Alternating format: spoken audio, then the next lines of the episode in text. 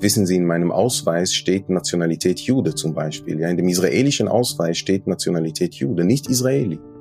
Was ist eine israelische Nation? Wir sind vor fünf Jahren zurück nach Israel gezogen. Meine Kinder fragen mich, müssen wir nochmal weg? Das ist wieder eine, eine, eine legitime, eine weit verbreitete Frage in Israel geworden. Müssen wir weg? Hallo und herzlich willkommen zur sechsten Folge von In aller Ruhe. Mein Name ist Caroline Emke, ich bin Philosophin und Publizistin, unter anderem auch Kolumnistin bei der Süddeutschen Zeitung und seit kurzem diesem Format sei Dank auch Podcasterin. In dieser Folge von In aller Ruhe spreche ich mit dem Autor Ofer Waldmann in Israel. Waldmann kam zunächst Ende der 90er Jahre als Musiker des West Eastern Divan Orchester nach Deutschland. Er spielte als Hornist für verschiedene Orchester, unter anderem das Radiosymphonieorchester Berlin. Heute schreibt und arbeitet er unter anderem für den Deutschlandfunk und viele verschiedene Radios der öffentlich-rechtlichen. Er veröffentlicht Radiofeatures und Meinungsbeiträge. Mit Ufa Waldmann habe ich über die Krise der Demokratie in Israel gesprochen, über die Zirkel der Gewalt und die Angst seiner Kinder und welchen neuen Gesellschaftsvertrag er sich für Israel wünschen würde. Herzliche Grüße nach Israel. Herzlich willkommen, Ufer Waldmann bei In aller Ruhe. Hallo, liebe Caroline Emke, schön hier zu sein. Heute ist der 12. April. Das sollte ich vorab sagen, damit unsere ZuhörerInnen dieses Gespräch kontextualisieren können. Ähm, wir haben in den letzten Tagen über Ostern, Pessach und Ramadan eine Abfolge von Gewalteskalationen im Plural erlebt in Israel. Ähm, es gab terroristische Anschläge, es gab Raketenbeschuss auf Israel und Reaktionen darauf. Es gab eine Amokfahrt in Tel Aviv. Was macht das mit einem? Wie prägt die Angst sie aus? Vor zwei Tagen hat mich meine Tochter genau angesprochen zu diesem Punkt und hat es, also den allgemeinen Druck, also die Angriffe, die sie thematisiert haben, auch die Proteste, die seit drei, dreieinhalb Monaten andauern, das erzeugt einen, einen ständigen Druck, den man regelrecht spüren kann. Wie alt ist Ihre Tochter? Meine Tochter ist zwölf. Mhm. Mich hat es äh, zurückgeworfen in die 90er. Ich bin in Westjerusalem aufgewachsen. Jerusalem 94, 95, 96, das waren Jahre, in denen eigentlich kaum eine Woche oder ein Monat vorbeiging, ohne dass ein Bus, eine Bar, ein Café in die Luft flog. Ich kann mich sehr gut an dieses, an dieses Gefühl, an diese Zeit erinnern. Und das ist ein bisschen so, man ist in Israel, man glaubt, man sei Teil von Europa, man redet mit Europa, mit, man ist mit dem Gesicht nach Europa, das kann man an Tel Aviv immer so schön sehen, ja, so mit dem Gesicht nach Westen, mit dem Rücken zum Land, zum Nahen Osten. Und dann kommt etwas und rüttelt an dem Käfig oder klopft an, an, an das eigene Aquarium und sagt, nein, nein, das ist die Realität, das ist die wahre Realität hier im Nahen Osten. Da meldet sich eine, eine Realität, das ist so eine Art Reality-Check, ähm, eine Realität, die man vielleicht verdrängen möchte, dass Israel sich in einem Kontext befindet, der eben nicht der, der europäische Kontext ist. Und das eben, also die, die letzten Tage, diese Angriffe, die Sie, die Sie erwähnt haben, äh, die vor allem Raketenbeschuss aus, aus dem Libanon und aus Syrien, wir sind hier in Nordisrael, äh, hat mich an diese Zeit erinnert, hat mich in diese Zeit zurückgeworfen. Ja, mir ist, ähm, während Sie Während Sie sprachen, ein älterer Essay von David Grossmann eingefallen, der den Titel trug Reflexion über einen entgleitenden Frieden. Ähm, der ist in Deutschland Anfang der 90er erschienen. Ähm, und darin stellt er die Frage, wie lebt es sich ohne Feind? Und reflektiert dann darüber, dass man eben als Israeli sich ein Leben ohne Feind gar nicht vorstellen kann, weil man es nicht kennt. Ist das etwas, was Sie zwischendurch vergessen haben oder vergessen wollten und jetzt wieder aufgetaucht ist? Ja, ich muss, ich muss über das Wort Feind nachdenken, ehrlich gesagt. Weil wer ist, wer ist der Feind? Also natürlich ein Mensch, der ziellos aus dem Libanon auf Zivilbevölkerung Raketen schießt, ist ein, ist generell ein Feind, ist ein Feind von, von uns allen. Aber wer ist mein Feind als jüdischer Israeli, dem es bewusst ist, dass Israel in diesem Kontext, in dem es agiert, äh, nicht unschuldig ist, dass Israel ein Land ist, was sicherlich, ähm, und das sehen wir jetzt durch die, durch die jetzige Regierung, aber nicht durch die jetzige Regierung. Also was wir jetzt in Israel sehen, ist eigentlich äh, der Höhepunkt von einer Entwicklung, die seit Jahrzehnten äh, schon andauert, die Feindseligkeit erzeugt, womit ich natürlich keineswegs Terror rechtfertigen möchte, niemals, aber wo ist auch dieser Feind? Äh, was mache ich also durch die Definition des Feindes mache ich also wird auch meine eigene Definition klarer. Ja, so wer sind Sie, wer sind wir? Also das eine wäre zu sagen, was könnten Kandidaten sein äh, für diesen Feind? Das ist die Frage, die Sie jetzt aufgeworfen haben. Da wäre jetzt die naheliegende Antwort die äh, äh, Regierung in Teheran, also Iran. Äh, da wäre eine Antwort ähm, die Hamas äh, im Gazastreifen oder Hisbollah im Libanon.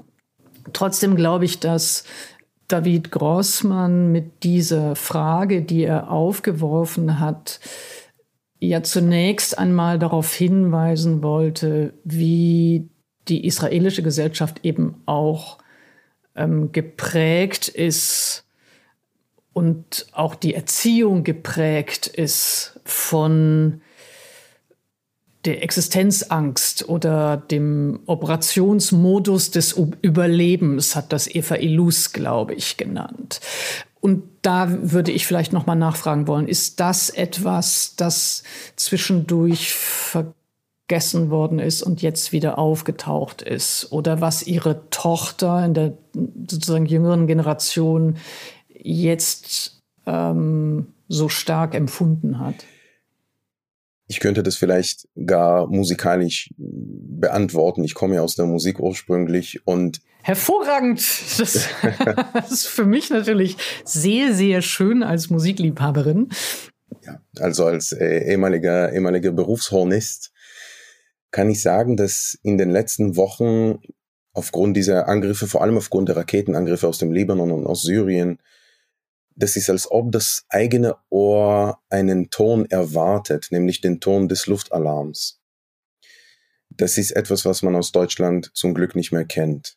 Und ich hatte schon das sehr unschöne, ähm, die sehr unschöne Erfahrung machen müssen, mit den eigenen Kindern zum Luftschutzkeller laufen zu müssen, 2012, 2014, äh, während der kriegerischen Auseinandersetzungen mit dem Gazastreifen, mit der Hamas im Gazastreifen.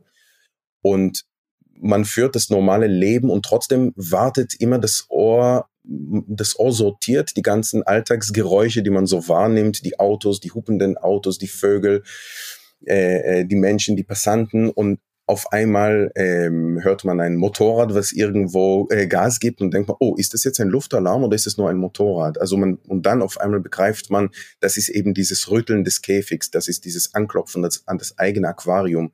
Akustisch meldet sich da diese Angst, von der, von der Sie sprechen. Und wie erklären Sie das Ihrer Tochter? Wie erklären, was erklären Sie Ihrer Tochter, was da geschieht oder wie sie mit dieser Angst und dieser Bedrohung, dieser realen Bedrohung umgehen soll? Also zuerst versuche ich das Wort Terror, weil das hört sie. Man verwendet auch im Hebräischen das Wort Terror. Und ich versuche das Wort Terror mit ihr ein bisschen zu, zu entziffern und sage, Terror ist Angst. Terror bedeutet Angst. Und Angst ist, ähm, ist wie eine Krankheit. Angst äh, nistet sich ein in allen Lebensbereichen. Und das Einzige, was wir so im Alltäglichen machen können, also natürlich sicher bleiben, wenn es, wenn es ähm, Warnungen gibt, dann müssen wir diese Warnungen natürlich sehr ernst nehmen. Aber trotzdem, wir, wir müssen immer aufpassen, dass wir diese Angst keinen Zutritt gewähren in alle Lebensbereiche, nicht ständig drüber reden, zum Beispiel mit den Kindern, dass wir zu Hause, wo wir doch sicher sind, wir haben hier ein äh, Luftschutzbunker, eigentlich mein Arbeitszimmer ist unser Bunker. Das heißt, wir können dieses Gespräch weiterführen, selbst wenn es äh, dazu jetzt äh, käme, äh, zum Luftalarm. Ähm, und also statt, statt über die Angst zu sprechen, versuche ich mit ihr über anders zu sprechen, über Lebensbereiche, in die man diese Angst nicht zulassen soll. Und gleichzeitig, gleichzeitig achte ich immer darauf, mit ihr zu reden, wie sieht es auf der anderen Seite aus? Vor allem, wenn wir über den Gazastreifen reden, dann, sie ist alt genug, sie weiß, sie lebt in einem sehr politisch aktiven und bewussten äh, Haus äh, mit zwei sehr aktiven Eltern ich sage ihr, die, die Menschen im Gazastreifen, nicht die von Hamas, sondern die Zivilbevölkerung im Gazastreifen, sie haben normalerweise keine Bunker, sie haben keinen Alarm, sie haben nicht diese Vorwarnung. Also ich versuche auch die Lebensrealität anderswo hinter der Grenze. Wir haben vorher über den Feind geredet. Also ich habe versucht, ein bisschen zu differenzieren. Wer ist der eigentliche Feind? Die Menschen, da sind nicht alle der Feind. Äh, und vielleicht kommen wir später dazu in unserem Gespräch. Es gibt auch Feinde, die quasi auf unserer vermeintlichen unseren Seite, in Anführungszeichen unseren Seite der, der Grenze sind. Feinde im Sinne von Menschen, die unser Leben bedrohen, die unser Lebensstil, Kultur, Lebensalltag bedrohen. Das sind nicht nur die gesichtslosen Feinde hinter der, hinter der Grenze. Das ist ein ganz wichtiger Punkt in jedem Gespräch mit, mit den Kindern, vor allem in, in dieser Zeit. Sie sind äh, 1979 in äh, Jerusalem geboren und das mich würde interessieren, ob das, was Sie in den vergangenen Wochen und Monaten in Israel erlebt haben, die größte politische Krise ist, die Sie in Ihrer Lebenszeit erlebt haben. Sie haben vorher diesen äh, ständigen äh, Ausnahme- oder Alarmstatus mhm. in Israel angesprochen. Und deswegen, wenn ich über diese innere Spannung, diese, diese, dieses Gefühl der ständigen Krise nachdenke, dann ist diese Krise für mich Teil eines Bogens, der für meine Generation, glaube ich, äh, der Anfang des Zerbrechens des Traums war. Und das ist natürlich die Ermordung von Yitzhak Rabin. Also November 1995 ist der Moment, in dem aus einem Zukunftsversprechen, ja, das waren die, die Tage des Oslo-Friedensabkommens, die Tage, wo man sich wirklich eine bessere Zukunft in diesem Land habe vorstellen können und auf einmal ist es zerbrochen und dieser Bogen reicht bis in diese Tage. Also die Krise, die wir jetzt haben, und also die ist tatsächlich die schlimmste Krise im Sinne von, es gibt kein Entkommen. Das spüren sie, das sehen sie überall, durch die Proteste, durch die Presse, durch die, selbst wenn sie in Deutschland, also wenn ich in Deutschland bin, das ist das allein, also das alles herrschende, beherrschende Thema. Aber es ist nicht, es hat nicht vor einer Woche oder vor einem Monat oder vor, oder vor drei Monaten angefangen, seit Anfang dieser sogenannten Justizreform, die keine ist, sondern es ist ein Teil des Bogens, der für mich persönlich, für meine Generation würde ich fast sagen, am 4. November 1995 begann, an dem Tag, an dem Yitzhak Rabin durch einen jüdischen Attentäter in Tel Aviv ermordet wurde. Ich erinnere den Tag selber sehr gut. Ich war äh, zu der Zeit in den USA.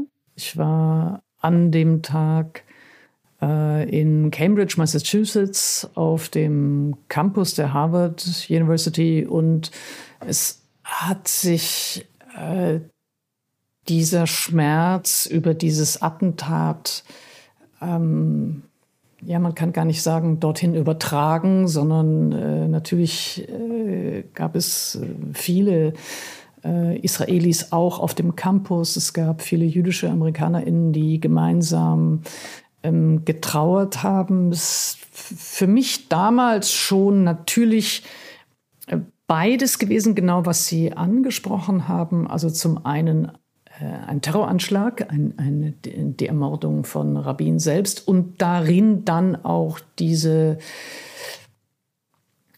Erschütterung über das mögliche Ende eines, eines Traums. Können Sie sagen, wo Sie an dem Tag waren? Ich war an dem Tag beschämenderweise nicht auf der Demonstration in Tel Aviv. Sind so diese Tage, wo, wo warst du am 9. November ja, 89? Genau. Wo warst du an? Also ich war beschämenderweise, obwohl ich damals bei der äh, Shalom Achshav Jugend, also Frieden Jetzt Jugend, aber aus irgendeinem Grund war ich in Jerusalem mit meinen Eltern und auf einmal stürmt die Nachbarin in unsere Wohnung rein, äh, verheult und sagt, ihr, ihr muss das Fernseher anmachen und und das ist wirklich, ich meine, ich, ich kann, ich kann fast auf den Tag genau diese Zeit rekonstruieren, was danach in der Schule passiert ist und, und nochmal auf, auf, auf die Frage zurück äh, bez, äh, bezüglich der Krise jetzt. Es sind ja auch die gleichen Protagonisten, die wir jetzt sehen. Ja, also nach der Ermordung von Rabin, Rabin wurde im November ermordet, am 4. November 95. Am 28. Mai 96 wurde Benjamin Netanyahu zum ersten Mal gewählt. Also mhm. in den darauffolgenden Wahlen. Ich kann mich daran erinnern, am nächsten Tag ist meine, also ich war in der 11. Klasse in Jerusalem und die Klassenlehrerin ist ins Klassen, Klassenzimmer gegangen am 29. Mai 96 und wollte Guten Morgen sagen und hat angefangen zu weinen. Weil das war so verdichtet, ja, dieses Gefühl von, also der, der, der Übergang von einer Euphorie, die wir hatten, trotz aller Schwierigkeiten, trotz der Terroranschläge, die während der Oslo-Tage, wie ich vorher gesagt habe, äh, allgegenwärtig waren, wegen der heftigen Proteste der Siedlerbewegung, die man auf zumindest äh, aus menschlicher Sicht verstehen kann. Sie, sie hatten das Gefühl, sie verlieren ihr Zuhause. Trotzdem, man, man hatte das Gefühl wirklich, das, das reiht sich auch ein in dieses generelle Gefühl der 90er, ne? Ende der Geschichte, jetzt wird alles gut, äh, Pax Amerikaner und so weiter und so fort. Für die Israelis war das der Moment, wo, wo dieses Zukunftsversprechen der 90er gebrochen ist. Trotzdem, wenn man den Benjamin Netanyahu vom Mai 96 nimmt und den Benjamin Netanyahu von heute, ist das eine, eine, ja, also man kann sagen, manches äh, war vielleicht schon damals erkennbar, aber trotzdem ist das eine andere Figur und eine, eine, eine wirklich andere Situation. Vielleicht ähm, können Sie die vergleichen. Was hat sich in dem Netanyahu verändert, den Sie heute in der Regierung erleben? Also zuerst vielleicht noch, es ist nicht nur Netanyahu, sondern Itamar Ben-Gvir, der neue Minister für nationale Sicherheit, hatten wir noch nie. Jetzt haben wir einen Minister für nationale Sicherheit. Ich befürchte, es bedeutet nichts Gutes für die nationale Sicherheit, wenn man sie benennen muss. Der war ebenfalls Teil der Proteste gegen Rabin. Also das habe ich gemeint mit, mit, das sind die gleichen Protagonisten. Benjamin Netanyahu von 96 war sicherlich ein, ein, ein anderer Art von, von Politiker mit einem anderen Art von Versprechen. Das ist ein Netanyahu, der Verträge mit der palästinensischen Autonomiebehörde unterzeichnet hat. Zum Beispiel äh, Netanyahu hat ja die Regelung von, von Hebron, von der Stadt Hebron im, im südlichen Westjordanland unterzeichnet. Das ist ein Netanyahu, der die israelische Ökonomie reformieren wollte. Hat er auch übrigens gemacht. Anfang der 2000er als äh, Finanzminister unter Ariel Sharon. Das war ein Netanyahu übrigens, der, also man kann es nie wissen, aber zumindest aus, aus meiner Perspektive, der nicht korrupt war. Ein Netanyahu, der nicht machtbesessen war. Ein Netanyahu, der ja aus einem anderen politischen Lager kam als, als, das, als, als das Lager, zu dem ich mich zähle, aber zum Beispiel der zweifellos für die Unabhängigkeit der Justiz stand, das hat er auch mehrmals betont. Da hat sich auch oft mit, Ehud Bar mit Aaron Barak, mit dem damaligen mhm. Präsidenten des obersten Gerichts in Israel, äh, beraten. Sie haben sich getroffen. Ähm, das ist nicht der Netanyahu, der jetzt der am längsten amtierende Ministerpräsident Israels ist, der, wo man sich, wenn man seine Pressekonferenzen manchmal sieht, da fragt man sich tatsächlich, was nimmt er eigentlich von der israelischen Realität wahr? Von wem wird er beraten? Wer ist sein engster Kreis? Also der, der Netanyahu von 96, trotz allem, obwohl, trotz des, dieses traumatischen Erlebnisses, dass er quasi nach der Ermordung Rabins an die Macht kam, das war ein Netanyahu, der der israelischen Demokratie verpflichtet war. Das ist er heute nicht mehr. Und wie viel von dem, was wir in den letzten Wochen erlebt haben, ist tatsächlich Ausdruck des Willens Netanyahus? Und wie viel ist ja, ne, also wie, wie sehr erkennen Sie darin Netanyahu? Sie haben es eben angesprochen, die Justizreform, ähm, die, die Versuche, die Gewaltenteilung ähm, zu unterwandern, würde ich jetzt mal sagen. Ähm, wie viel ist davon Netanyahu? Ja, das ist eine sehr gute Frage. Netanyahu ist zurück ins Ministerpräsidentenbüro auf dem Tiger des Rechtsextremismus geritten sozusagen. Und jetzt stellt sich die Frage, reitet er noch auf diesem Tiger oder hat sich dieser Tiger von ihm eigentlich, äh, also ist dieser Tiger des Rechtsextremismus in Form vor allem der Partei Zionuta Datit, religiöser Zionismus, Bezalel Smotrich, Itamar Benkvir, Sie haben in Netanyahu quasi einen, einen Gehilfen gehabt und jetzt sind sie an die Macht gekommen, jetzt brauchen sie ihn nicht mehr. Das ist eine, eine Frage, die sich viele stellen in Israel. Lenkt Netanyahu eigentlich noch äh, das Geschehen in der Regierung oder wird er gelenkt, wird er getrieben? Äh, man hat es bei den Verhandlungen zu, den, zu dem Koalitionsvertrag gesehen, dass er eigentlich jedem Wunsch seiner Koalitionspartner nachgegangen ist, weil er eben, also an sich, so sieht es zumindest aus, hat Netanyahu in dieser Koalition ein Ziel und das ist, nicht ins Gefängnis gehen zu müssen. Da ist er in drei Punkten wegen Korruption angeklagt. Das ist auch sein persönliches Anliegen in der Schwächung der Justiz, der israelischen Justiz. Und für dieses Ziel ist er bereit, wirklich sehr weit seinen Koalitionspartner entgegenzukommen auf eine Art und Weise, die nicht nur Israels Demokratie, sondern Israel per se in Gefahr bringt.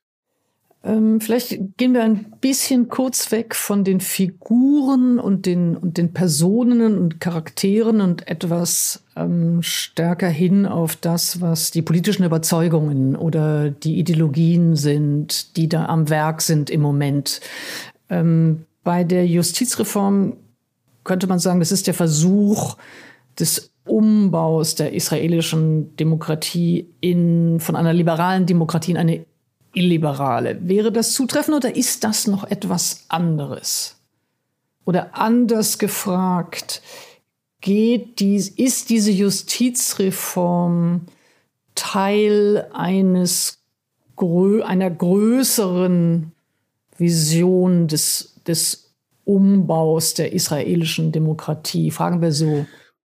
Die Justiz ist sozusagen das letzte Bollwerk, was vor dem tieferen Vorhaben, vor dem eigentlichen Vorhaben der drei tragenden Säulen dieser Regierung steht. Also die Justiz ist quasi nur, oder die sogenannte Justizreform ist, ist dabei nur der erste Schritt. Und äh, verzeihen Sie vielleicht die etwas popartigen, die Slogans, aber man könnte diese Koalition mit drei Worten zusammenfassen. Annexion, Religion und Korruption. Das ist ein bisschen Tabloid. Äh, Tabloid, äh, genau. können, können, wir das, können wir das noch etwas übersetzen in eine ja etwas differenzierte Ausbuchstabierung? Genau, das, äh, das, das, das versuche ich jetzt. Also es gibt drei Koalitionspartner in dieser Koalition, die Siedler, die Ultraorthodoxen und Netanyahu. Die Siedler, und das verstehe ich unter Annexion, das steht übrigens in der Präambel des Koalitionsvertrags, die Siedler wollen den alleinigen jüdischen Anspruch auf das gesamte Land, sprich auch mit den besetzten Gebieten erheben. Äh, mit dem Endziel der Annexion. Sie wollen letzten Endes die besetzten Gebiete annektieren. Das würde mit demokratischen Strukturen nicht gehen, weil dann hat man die Situation, dass Israel über ein Gebiet verfügt, wo, also Israel als jüdisch-demokratischer Staat als ein, über ein Gebiet verfügt, was keine jüdische Mehrheit mehr hat. Das heißt, das ist dann entweder jüdisch oder demokratisch, beides würde zusammen nicht gehen. Die Ultraorthodoxen, das verstehe ich unter Religion, die Ultraorthodoxen wollen ihr, ihren Ausnahmestatus in Israel gesetzlich verfestigen, spricht äh, ihre Ausnahme vom Militärdienst, spricht die Autonomie ihres Bildungssystems, was sie auch letzten Endes, was dazu führt, dass sie auch an dem israelischen Arbeitsmarkt sich nicht beteiligen können, weil sie in ihrem autonomen Bildungssystem kein Englisch, keine Mathematik lernen. Und das geht ebenfalls nicht mit demokratischen Strukturen, denn das ist ein eklatanter Verstoß gegen das Gleichheitsprinzip. Und Korruption, wie ich bereits gesagt habe, Netanyahu, der sich quasi von den von dem Gerichtsverfahren oder von den drei, drei Gerichtsverfahren, die er jetzt sozusagen am Hals hat. Und deswegen ist Justiz das erste Ziel dieser Regierung. Aber wie gesagt, das ist das letzte Bollwerk, was, was sich gegen dieses Vorhaben widersetzen kann. Sollte diese sogenannte Justizreform durchgepeitscht werden, soll das oberste Gericht ausgeschaltet werden, dann steht der Weg offen eben für diese, für diese Vorhaben. Dann sind die, die demokratischen Rechte der Bürgerinnen und Bürger Israels wie auch der Palästinenserinnen und Palästinenser in den besetzten Gebieten eigentlich schutzlos da. Frauenrechte, Rechte der LGBTQI äh, Community, die nur durch das oberste Gericht errungen worden sind, nicht durch die israelische Regierung, nicht durch das Parlament, sondern nur durch die Rechtsprechung des obersten Gerichts, das alles, äh, das Wahlrecht der arabischen Bürgerinnen und Bürger Israels, das alles äh, steht dann auf der Kippe. Können Sie vielleicht ähm, für hiesige ZuhörerInnen auch noch einmal die Rolle des obersten Gerichts oder des Verfassungsgerichts ist ein bisschen kompliziert bei Israel zu sagen. Können Sie einmal die Rolle des obersten Gerichts sagen, welche die für die israelische Demokratie spielt? Israel hat keine Verfassung. Man kann diesen Satz endlos besprechen, ja, an all seinen Bedeutungen. Israel hat keine Verfassung. Israel hat keinen grundlegenden Vertrag, der die kohärenten Spannungen, zum Beispiel in der Definition, Israel ist ein jüdisch-demokratischer Staat, der das alles irgendwie auffängt.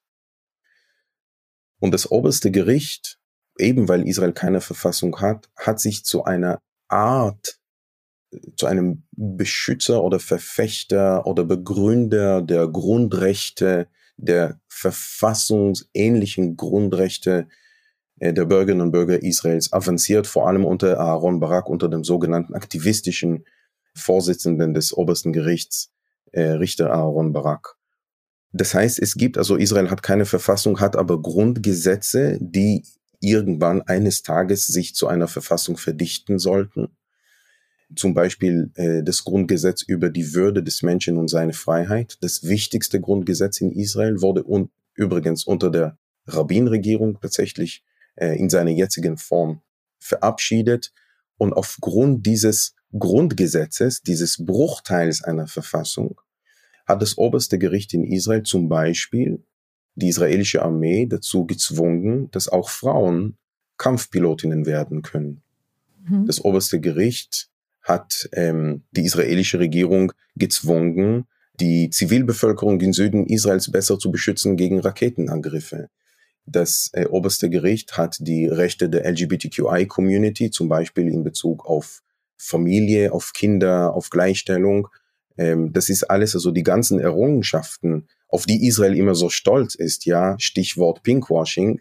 Das ist keine Errungenschaft des Parlaments, das ist eine Errungenschaft des obersten Gerichtes in seiner Funktion als quasi Verfassungsgericht. Das ist ein Gericht, was die israelische Regierung, die Regierungsstellen, das Parlament zwingen kann, äh, aufgrund der sogenannten Grundgesetze zu handeln. Das ist auch ein Gericht, das die Kraft hat, äh, Gesetze für gesetzeswidrig zu, zu erklären. Also einige Gesetze, die das israelische Parlament verabschiedet hat, zum Beispiel Gesetze, die die palästinensische Bevölkerung in den besetzten Gebieten betreffen, hat das oberste Gericht zurückgewiesen mit der Argumentation, das israelische Parlament hat eigentlich keine Befugnisse über die besetzten Gebiete, die gehören nicht zu Israel. Bis sie annektiert werden, äh, gehören sie nicht zu Israel und deswegen hat das oberste Gericht da, äh, was äh, Eigentumsrecht und so angeht, hat äh, das israelische Parlament in die Schranken gewiesen. Das, deswegen ist das oberste Gericht in Israel so immanent wichtig. Ja, vielen Dank. Ich glaube, das muss man einmal erklären, weil es, äh, weil wenn man jetzt Israel nicht ganz genau kennt, äh, vielleicht diese besondere Rolle eben in Abwesenheit dessen, was wir jetzt eine klassische Verfassung nennen würden, operiert dieses Gericht eben mit einer besonderen, ja, mit einer besonderen Wirkungsmacht und auch einer besonderen symbolischen Kraft, würde ich, äh, würde ich sagen wollen. Ich würde ganz, ganz zurückgehen auf das, was Sie vorher beschrieben haben, dass Sie ähm, die ja, politischen Konfigurationen dieser Regierung beschrieben haben, als man hat zum einen eben die Siedler und deren Interesse an den besetzten Gebieten, die ultrareligiösen und deren Interesse an ja, ihrem, ihrem besonderen Status vielleicht, ihren besonderen religiösen, aber eben auch sozialen und ökonomischen Privilegien. Und dann haben sie sozusagen Netanyahu eigentlich mit dem, mit dem äh, Etikett Korruption gelabelt, als ob Netanyahu nicht selber auch eine eigene politische Vision hätte. Und da würde ich ganz gerne nachfragen.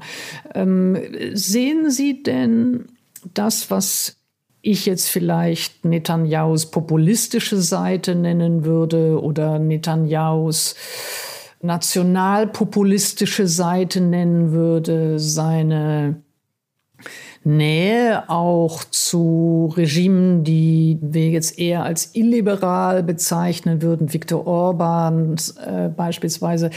Ähm, Nehmen Sie das nur als Maskerade oder als rhetorische ja, Attrappen? Und das eigentliche Interesse von Netanyahu ist primär und allein ähm, er selbst im Angesicht von den Anschuldigungen der Korruption? Oder nehmen Sie diese, diese, wie ich jetzt sagen würde, populistischen, politischen Ambitionen auch ernst? Man kann Netanyahu messen an seinen eigenen Aussagen. Netanyahu ist angetreten jetzt bei den letzten Wahlen, äh, die er gewonnen hat am 1. November 2022, vor einem halben Jahr in etwa, weil er gesagt hat, Israel stehe vor einer existenziellen Gefahr von Seiten des Iran, ähm, aus äh, Libanon mit Hezbollah, aus der Hamas und so weiter. Was hat aber die israelische Regierung in den letzten dreieinhalb Monaten gemacht? Was hat die israelische Regierung gemacht, um eben gegen diese Gefahr vorzugehen? Also wir haben gesehen zum Beispiel, die Saudis und die Iraner reden wieder miteinander unter chinesischer Schirmherrschaft.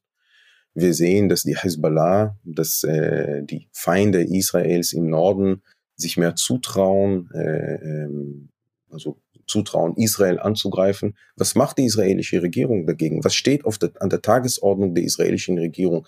Allein die Justizreform. Sie machen nichts anderes. Die israelische Regierung ist fast wie gelähmt, muss man sagen. Äh, fast handlungsunfähig, würde ich sagen, weil alles diesem Vorhaben untergeordnet wird. Ja, ich, ich zucke. ich, ich sehe die Frage als, in Ihrem Gesicht. Als, nein, als, als aufmerksamer Musiker hören Sie schon mein At äh, mein Einatmen als Frage, die ich noch gar nicht, die ich noch gar nicht zu stellen wagte.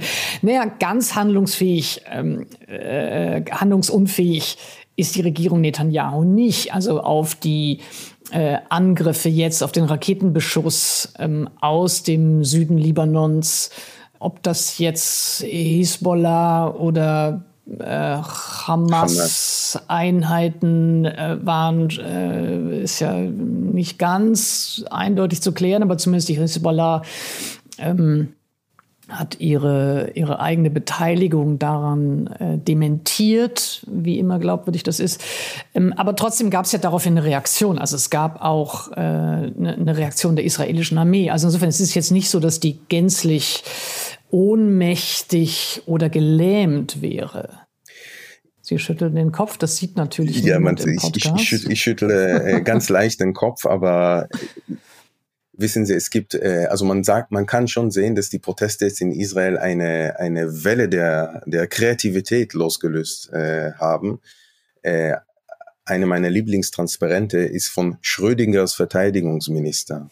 In den letzten zwei Wochen hatten wir einen Menschen in der Regierung, wir wussten nicht, was ist da? Ist er noch Verteidigungsminister? Ist er nicht? Ich rede natürlich von Joachim Galland er wurde eigentlich vor laufenden Kameras entlassen, hat aber das Entlassungsschreiben nie bekommen. Jetzt wurde er zurück quasi. Wieder eingesetzt. Ja. Wieder eingesetzt, obwohl er eigentlich nie entlassen wurde. Also, wie gesagt, er hat das Entlassungsschreiben, das schon geschrieben, äh, geschrieben war, nie zu Gesicht bekommen. Ähm, und wieso wurde er entlassen vor laufenden Kameras? Weil er es gewagt hat, Netanyahu dazu aufzurufen, zu sagen, Moment mal, lass mal eine Pause machen. Wir brauchen eine Pause, weil die israelische Armee zerfällt, weil die, äh, vor allem die Reservearmee zerfällt, weil die Bedrohung an den Grenzen so äh, ähm, akut wird, dass sie alles andere überschattet. Und Netanyahus erste Reaktion war, ich entlasse den Verteidigungsminister. Und Sie haben ja gesehen, an dem, also just an dem Abend sind Hunderttausende Israelis auf die Straße gegangen Übrigens darunter auch viele, die gesagt haben, also bis jetzt dachten wir, na ja, es wird schon irgendwie, aber da hat man sich zum ersten Mal gefragt, was macht er denn eigentlich? Also was, welches Ziel äh, äh, hat er vor Augen? Welches Signal schickt es an unsere, sind wir wieder beim Wort, äh, an unsere Feinde, ja, dass er den Verteidigungsminister entlässt, nur weil es gewagt hat, ein bisschen Kritik zu äußern. Wir leben doch in einer Demokratie, wo Kritik zulässig sein sollte, oder? Und, und von daher, da hat man sich tatsächlich gefragt, Sie haben auch vorher gefragt, wer führt eigentlich diese Regierung? Was, was hat diese lange Zeit an der Macht mit Netanyahu gemacht? Äh, da hat man sich tatsächlich gefragt, was, was geht ihnen eigentlich dabei durch, äh, durch den mhm. Kopf? Das war wirklich ein Moment, wo man das Gefühl hatte, ähm, äh, die Erde bebt unter unseren Füßen. Also das war ein Dammbruch. Übrigens auch eine Wasserscheidegrenze äh, sozusagen für die Proteste, die seitdem wesentlich heftiger, wesentlich größer sind. Wenn wir zu den äh, Protesten selber kommen, ich habe ja vorhin die Frage gestellt, ob dies die größte politische Krise ist, die Sie in Ihrer Lebenszeit äh, erleben. Ich hätte natürlich auch fragen können, ist dies äh, die politische Situation, die Sie mit der größten Hoffnung verbinden? Äh, die, die Protestwelle ist ja auch ein Beispiel für das Funktionieren der israelischen Demokratie, für die Existenz einer, einer kritischen Zivilgesellschaft, die sich in, in, in, mit wirklich ungeheurer ähm, ja, ich würde jetzt auch mal sagen, Ausdauer schon ähm, gegen die, diese Vorhaben der Justizreform und dann eben auch gegen die Entlassung ähm, von, von Galan stellt. Äh, vielleicht können wir ein bisschen zu dieser Protestbewegung kommen. Ähm, warum ist das, ich sag mal, liberale äh, Israel jetzt erwacht? Ich würde sagen, ein bisschen, das ist so wie in Deutschland, wissen Sie, es gibt so diese Rivalität, äh, was weiß ich, München, Berlin, da gibt es die Rivalität in Israel, Jerusalem. Das ist gar keine, das ist gar keine Rivalität. Das glauben nur die in München, dass sie in irgendeiner Weise überhaupt in Konkurrenz kommen könnten mit Berlin. Ja, ja, jetzt sieht man leider mein breites Grinsen nicht. Aber es gibt also, Sie haben vorher über Eva Ilus geredet und auch andere Soziologinnen, Soziologen, Historikerinnen, Historiker reden über Israel oft mit dieser Dualität Jerusalem und Tel Aviv. Mhm. Und ich würde sagen, dieser, dieser Protest hat diese Dimensionen erreicht, weil die israelische Realität in Tel Aviv angekommen ist. Also ich glaube, Tel Aviv als Codewort vielleicht für die äh, israelische Wirtschaftselite, für die israelische äh, Kulturelite, weil wir sehen, wer protestiert, wer geht auf die Straßen. Das sind äh, also der, der Kern der Proteste, das sind die Hightech-Leute, das sind die Pilotinnen und Pilote, das sind, das sind die, die Eliten des Landes, die vielleicht politisch nicht mehr über eine Mehrheit verfügen und vielleicht haben sie nie wirklich über eine Mehrheit verfügt, aber äh, sie besitzen das Auto nicht, haben aber immer noch den Schlüssel in der Hand, sozusagen. Äh, und da, wenn ich ganz kurz nachfragen darf, weil ich glaube, dass ähm, häufig der Elitenbegriff ja reduziert wird auf eine kulturelle Elite, auf eine intellektuelle Elite, auf eine politische Elite. Das äh, Interessante hier an dieser Protestbewegung scheint mir ja zu sein, wie heterogen sie ist und dass eben auch eine ökonomische Elite dabei ist, ähm, dass äh, Sie haben es eben gesagt, eine, eine, eine hohe Beteiligung aus der Armee dabei ist. Also vielleicht können Sie ein bisschen noch äh, etwas zu diesem, ja, zu dem, zu dem Sozi zu der sozialen Textur äh, der Protestbewegung sagen? Ja, also Netanyahu selber hat gesagt, die Pilotinnen und Piloten äh, gehen auf die Straße und protestieren, aber die äh, Luftwaffenmechaniker, sie sind für die Justizreform. Damit hat er versucht, so diese soziale Kluft in Israel, äh, dass man in Israel normalerweise zwischen dem ersten Israel und dem zweiten Israel äh, definiert. Das hat er versucht ans dabei anzusprechen, denn diejenigen, die den Protest tragen, Sie haben recht, der Protest ist sehr heterogen. Übrigens, es gibt auch Proteste sogar in den gemäßigten Siedlungen gegen diese sogenannte Justizreform. Also es ist sicherlich nicht nur ein Protest von Tel Aviv, das sieht man auch. Ähm, ich selber war jetzt am letzten Samstag auf der, auf der Demonstration in Jerusalem. Sicherlich sehr anders als in Tel Aviv, auch ein bisschen kleiner natürlich oder mehr als ein bisschen, aber trotzdem, es wird überall in Israel protestiert. Es ist nicht nur der Protest der Tel Aviver. Nichtsdestotrotz die Menschen, die gesehen haben, wie durch diese Justizreform, durch den Abbau der israelischen Demokratie ihr eigenes, ja, ihr eigenes Wohlhaben, ihr, ihre eigene äh, mhm. Alltagsrealität auf einmal bedroht wird. Das habe ich damit gemeint, dass ich gesagt habe, die israelische Realität ist in Tel Aviv angekommen. Die haben gesagt, okay, das, das geht jetzt, das geht jetzt zu weit. Das ist auch tatsächlich, das ist keine Geschichte von rechts und links, ja. Das ist eine Geschichte von, was ist Israel eigentlich? Also was ist die, äh, nochmal ein, ein, ein, in einem Staat ohne Verfassung muss man sich diese grundsätzliche Frage stellen. Was ist Israel? Was bedeutet jüdisch-demokratischer Staat? Äh, äh, welche Zukunftsvision haben wir? Also zum ersten Mal haben sie die politische Entsprechung der Realität in den besetzten Gebieten in der israelischen Regierung, im Kernland. Sie haben Menschen, die die politische Tradition der Siedler, das heißt eine sehr undemokratische, eine ethnisch kodierte, eine gewaltvolle äh, äh, Tradition, politische Alltagsrealität. Ich meine, Benguir, der wohnt in Hebron, in einer der schlimmsten Siedlungen, die es äh, in den äh, besetzten Gebieten gibt. Und der sitzt jetzt in der, in der israelischen Regierung. Das heißt, die, äh, ich habe vorher über Schrödingers Verteidigungsminister geredet, über die Kreativität der Transparente. Noch ein Transparent, was äußerst intelligent ist, die besetzten Gebiete besetzen Israel. Die mhm. Realität in den besetzten Gebieten ist ins Kernland gesickert sozusagen. Und das ist das, das sind die Flammen, die man auf einmal gespürt hat, auch in den kulturellen, wirtschaftlichen Eliten Israels. Das ist das, was äh, viele Menschen jetzt auf die Straße bringen. Ähm, Sie haben gesagt, die israelische äh, Realität ist jetzt in Tel Aviv angekommen als eine Erklärung dafür, warum es diese Proteste jetzt gibt. Höre ich da auch eine Kritik an Tel Aviv äh, oder den Menschen in Tel Aviv heraus, dass ja, sie, sie sehr entkoppelt, sehr ja, eine, eine, eine, bestimmte Form von, von, ich würde jetzt auch mal sagen, progressiver äh, Lebenskultur gefeiert haben, als ob es die andere Realität nicht auch gäbe? Ganz richtig. Wir reden über Demokratie, über Demokratie. Die Menschen in Israel, in Tel Aviv rufen äh, nach Demokratie, nach Unabhängigkeit der Justiz, nach Gerechtigkeit. Und da muss man sich natürlich fragen, ja, Demokratie für wen? Also sehnt man sich zurück zu einer israelischen Demokratie oder zu der israelischen Demokratie der 90er, der 80er, der 70er? Was ist das Sehnsuchtsprojekt dieser, dieser Protestbewegung? Also wie kann man eigentlich nach Demokratie rufen, ohne zweierlei zu verstehen. Einerseits, man ruft eigentlich nach einer Demokratie nur für die Bürgerinnen und Bürger Israels und nicht für die Menschen, nicht für die Palästinenser und Palästinenser in den besetzten Gebieten. Und zweitens, die Entwicklungen, die uns hierher gebracht haben, die Krankheit, deren Symptome wir jetzt erleben, die kommt aus der Besatzung. Weil, wie gesagt, wie ich vorher gesagt habe, die besetzten Gebiete besetzen Israel. Und die Tatsache, dass die Protestbewegung, soweit man überhaupt von einer Bewegung sprechen kann, ja, also es gibt keine Führung, es gibt keine leitende Hand, aber dass, dass man nach wie vor das nicht thematisiert, finde ich einerseits bedenklich, aber Sie haben vorher von der Hoffnung geredet. Mhm. Und das sind die Momente, wo ich Hoffnung tatsächlich verspüre. Schauen Sie, welche unglaubliche Macht die israelische Zivilgesellschaft hat. Das ist, ich meine, das Gefühl, da in Tel Aviv zu stehen. Also ich habe wirklich darauf geachtet, überall also einmal so auszukosten in unterschiedlichen Städten, in Haifa, in Tel Aviv, in Jerusalem, auch in kleineren Ortschaften. Wenn Sie dabei in Tel Aviv stehen mit 150.000 150 Menschen, das ist so ein kräftiges Gefühl. Schauen Sie, was diese israelische Zivilgesellschaft alles schaffen kann.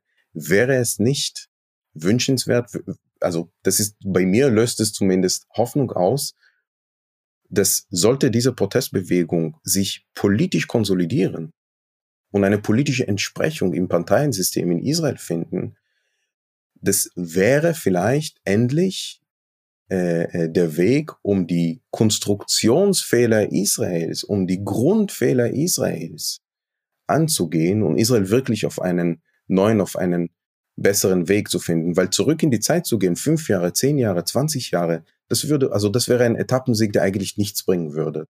Ich würde das ganz gerne aufnehmen. Die Frage nach dem Sehnsuchtsprojekt oder die Frage nach dem, den Quellen für eine politische Hoffnung, die sich mit dieser Protestbewegung oder aus dieser Protestbewegung heraus entwickeln könnte. Nehmen wir das mal so. Also das eine ist ja gegen die Justizreform zu protestieren, gegen die Entlassung äh, von Galant zu protestieren. Und das andere ist zu sagen, wir nehmen diese soziale, politische Bewegung auch, um herauszufinden, wer wir sein wollen, wer diese Demokratie sein will, ähm, wer ähm, ja auch das politische Subjekt dieser Demokratie sein will. Ähm, äh, können Sie sagen, was für Sie zum einen die wichtigsten Komponenten wären von dieser Sehnsucht ähm, und zum anderen, wer dafür auch vielleicht noch nicht die politischen Parteien, sondern eher ähm, ja, soziale, intellektuelle, kulturelle, politische Figuren sein könnten, die PartnerInnen sind für ein solches Projekt? Ich würde erstmal die, die Zutaten sozusagen ja. Ja, dieses gut. Projekts ansprechen. Und ähm, in einer der wahrscheinlich einflussreichen Reden, die ein israelischer Präsident je gehalten hat, vor einigen Jahren, hat Reuven Rivlin gesagt, wir haben lange an so einen Mythos des ähm, Schmelztiegels geglaubt in Israel durch, die Mil durch das Militär, durch äh, andere Institute. Das ist aber gescheitert, hat er gesagt. Er hat gesagt, wir haben in Israel so, sozusagen vier Stämme. So hat er, das ist, das sind seine Worte, die vier Stämme, die wir in Israel haben. Die Ultraorthodoxen, die äh, Nationalreligiösen, die Säkularen und die äh, arabischen Bürgerinnen und Bürger Israels. Und was wir quasi beschleunigt jetzt erleben in den letzten Monaten, ist das, das sehr brüchige israelische Wir, das sich versucht hat, aus diesen vier Gruppen zu etablieren, dass es komplett sich aufgelöst hat, komplett zerfallen ist. Also dieser alte gesellschaftliche Vertrag, dieses Wir ist, ist, ist weg. Das gibt es nicht mehr. In dem Moment, wo man sagt, äh, wir gehen nicht zur Armee, wenn unser politisches Vorhaben jetzt nicht verwirklicht wird, ich meine, dann hat Israel eigentlich keine Zukunft, zum Beispiel. Äh, äh, wenn man sagt, man, man geht in einen, in einen Steueraufstand, man zahlt keine Steuer mehr, wenn, dann ist, dann hat Israel keine, dann ist etwas zerbrochen, was so nicht mehr geflickt werden könnte, sondern man muss einen, sozusagen einen neuen gesellschaftlichen Vertrag angehen, ein neues israelisches Wir imaginieren. Und was ist dieses Wir? So verstehe ich Ihre Frage. Was ist dieses Wir? Was, was könnte es, wie könnte es aussehen? Also es ist sicherlich ein Wir, was die Spannung eben zwischen diesen Definitionen jüdisch und demokratisch irgendwie auffangen müsste in Anbetracht der Tatsache, dass wir in Israel 20 Prozent palästinensische Bürgerinnen und Bürger haben. Das heißt, weg von einem ethnischen Verständnis zu einem zivilen bürgerlichen Verständnis des Israeliseins. Wissen Sie, in meinem Ausweis steht Nationalität Jude zum Beispiel. Ja, in dem israelischen Ausweis steht Nationalität Jude, nicht Israeli. Was ist eine israelische Nation? Und denn also das wäre sozusagen auch letztlich die Frage, ob es einen, einen Zionismus geben kann, der sich nicht an die Nation koppelt, sondern der äh, sich als kultureller Zionismus verstünde?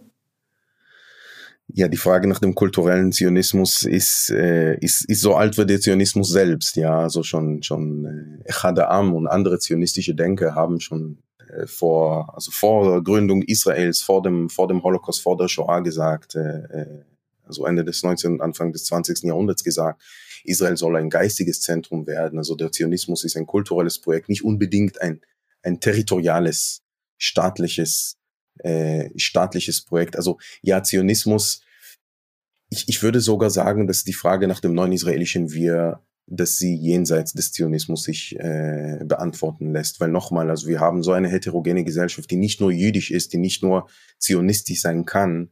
Und der Zionismus an sich war ja der Wunsch nach der nationalen, nach der jüdischen Nationalverwirklichung hier in Israel. Das ist geschafft worden. Das ist, das ist die, die, die Realität, die wir jetzt haben. Die Frage ist, wie können wir aber diese Realität politisch, demokratisch, liberal organisieren, äh, dass sie auch zukunftsträchtig äh, ist. Ich denke nach über, die, über diese Frage des, des heterogenen israelischen Wirs oder auch die Frage eines demokratischen Israel, das sich nicht allein als jüdisch versteht. Ich muss zugeben, dass, es, dass ich da schon beim Aussprechen noch zucke. Also bei der Vorstellung, ähm, weil ich glaube eben doch sehr, sehr stark diese, die Vorstellung von Israel als sicherem Ort, als Fluchtpunkt für sehr, sehr viele europäische Jüdinnen und Juden nach der Shoah, ähm, damit unter, also äh, in Frage gestellt wird, vielleicht sagen wir mal so. Also insofern mich, mich durchzuckt es bei der Formulierung, muss ich sagen. Ähm, trotzdem habe ich noch in eine ganz andere Richtung gedacht, ähm, nämlich an die Kunst der Fuge von Bach. Äh, eine Komposition, die unfertig geblieben ist, also die, die, die äh, Bach nicht zu Ende geschrieben hat ähm, für die es auch keine festgelegte Instrumentierung gab und die trotzdem seither oder vielleicht doch gerade deswegen in all den unterschiedlichen Formen äh, und Besetzungen aufgeführt wird. Und ähm, immer wenn ich mich selber frage, was für eine Demokratie ich mir in Deutschland wünsche und was für eine Art von heterogenem Wir ich mir in Deutschland wünsche, fällt mir die Kunst der Fuge von Bach ein, weil ich sagen würde, es gibt einen Text, nämlich die Verfassung, der ist nur nicht fertig, das ist ein offenes äh, Projekt, das ist keine abgeschlossene Ordnung und es ist nicht bestimmt, wer sie aufführt. Ja. Ähm, wenn ich das jetzt aber auf Israel übertragen würde, tun sich sofort alle möglichen äh, Probleme mit der Metapher auf. Nämlich erstens, es gibt keine Verfassung. Also die, Frage, die erste Frage wäre ja schon, wenn Sie ein solches anderes Wir oder eine solche andere äh, demokratische Verfasstheit für Israel sich erträumen, wäre meine Frage, was ist der Text, auf den sich alle dann beziehen und einigen können, denn das muss auch klar sein. Ähm, es, es, es kann nur äh, mit einer bestimmten Form von, von Schutz, von, von Sicherheit, von eben Nicht-Leben in diesem permanenten Angstmodus sein. Also zuerst muss ich natürlich in Klammern fügen, dass ihr Zucken, ihr Zucken an sich ist Thema für ein ganzes Gespräch. Ja, das stimmt. Für mich als jemand, der im deutsch-israelischen Kontext nicht nur arbeitet, sondern auch lebt. Dieses Zucken bestimmt mein Leben ein bisschen. Und ich finde es ein sehr produktives Zucken. Ja, als nicht jüdische Deutsche bestimmt es natürlich auch, aber in anderer Hinsicht äh, mein Leben und als jemand, die jetzt sehr, sehr viel, ähm, wie Sie vielleicht wissen, äh, nach Israel gereist ist und auch sehr viel äh, im Westjordanland und auch im Gazastreifen unterwegs war. Ich, ich sage mal so, ich weiß um die innere Spannung ja, ja, also das Gespräch über Israel ist definitiv äh, keine, kein außenpolitisches Thema in Deutschland. Ähm, der Zionismus ist eine oder war eine Revolution.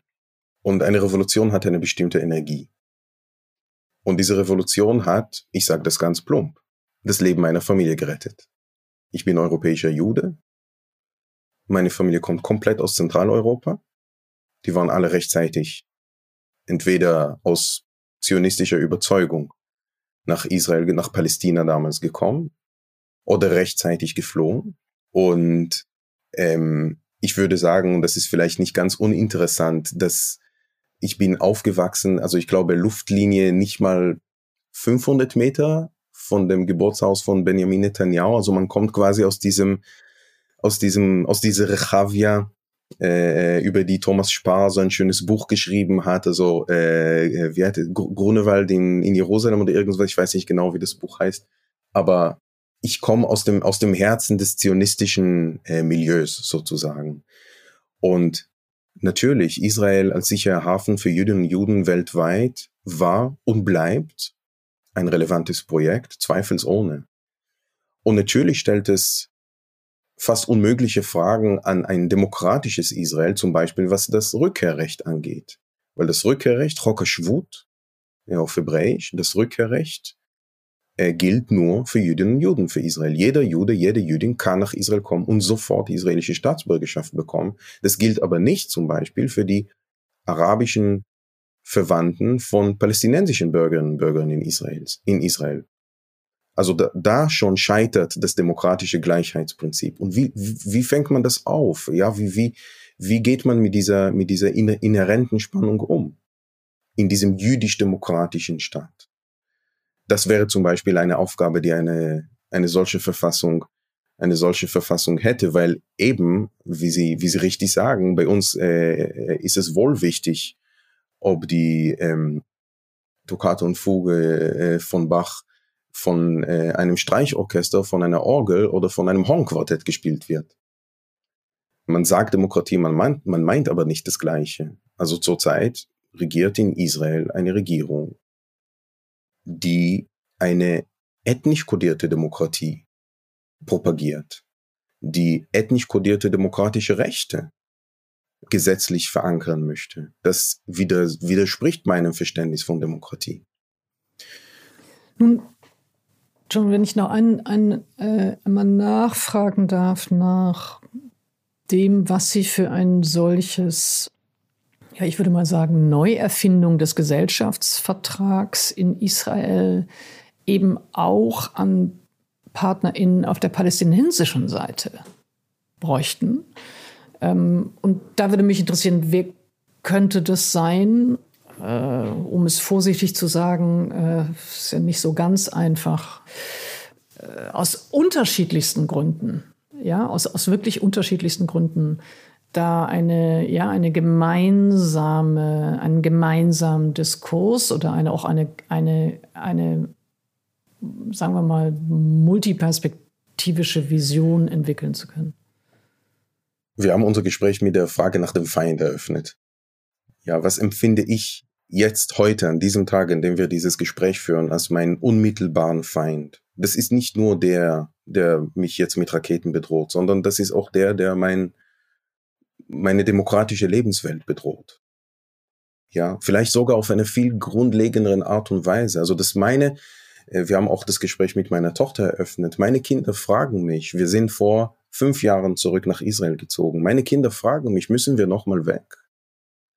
Das ist wieder eine, eine, eine legitime, eine weit verbreitete Frage in Israel geworden. Müssen wir weg?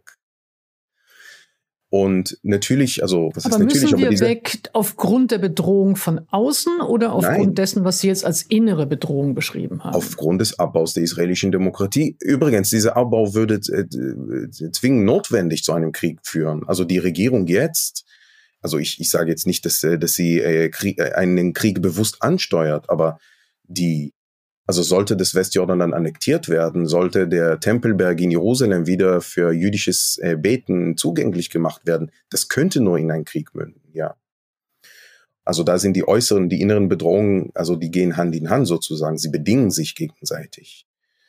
Und wenn ich dann nach politischen Partnern und Partnerinnen suche in dem Kampf gegen diese, diese Bedrohung, suche ich sie und finde ich sie auch unbedingt auch in der israelisch, also in der palästinensisch-israelischen Bevölkerung, also in den 20 Prozent der israelischen Bürgerinnen und Bürger, die keine Juden sind, die also größtenteils Palästinenser, es gibt auch einige Drusen, kleinere Gruppen, aber nicht nur, dass ich sie dort finde, ich muss sie dort suchen, nochmal aus einem demokratischen Verständnis. Und äh, verzeihen Sie ein bisschen, also jetzt, jetzt wird es ein bisschen pathetisch, aber die ultraorthodoxe Frau, die in Bnei Brak sitzt und die keinen Zugang zu einer höheren Bildung hat und die aufgrund von äh, traditionellen Gesellschaftsstrukturen sich nicht entfalten kann, die sich politisch nicht ausdrücken darf. Sie ist die, die natürliche Partnerin der palästinensischen Frau oder der beduinischen Frau im Süden Israels in der Negevwüste, die ebenfalls keinen Zugang zur höheren Bildung hat, keinen Zugang zum israelischen Arbeitsmarkt hat, die äh, acht Kinder hat, die in einer in fürchterlichen äh, patriarchalischen Strukturen gefangen ist.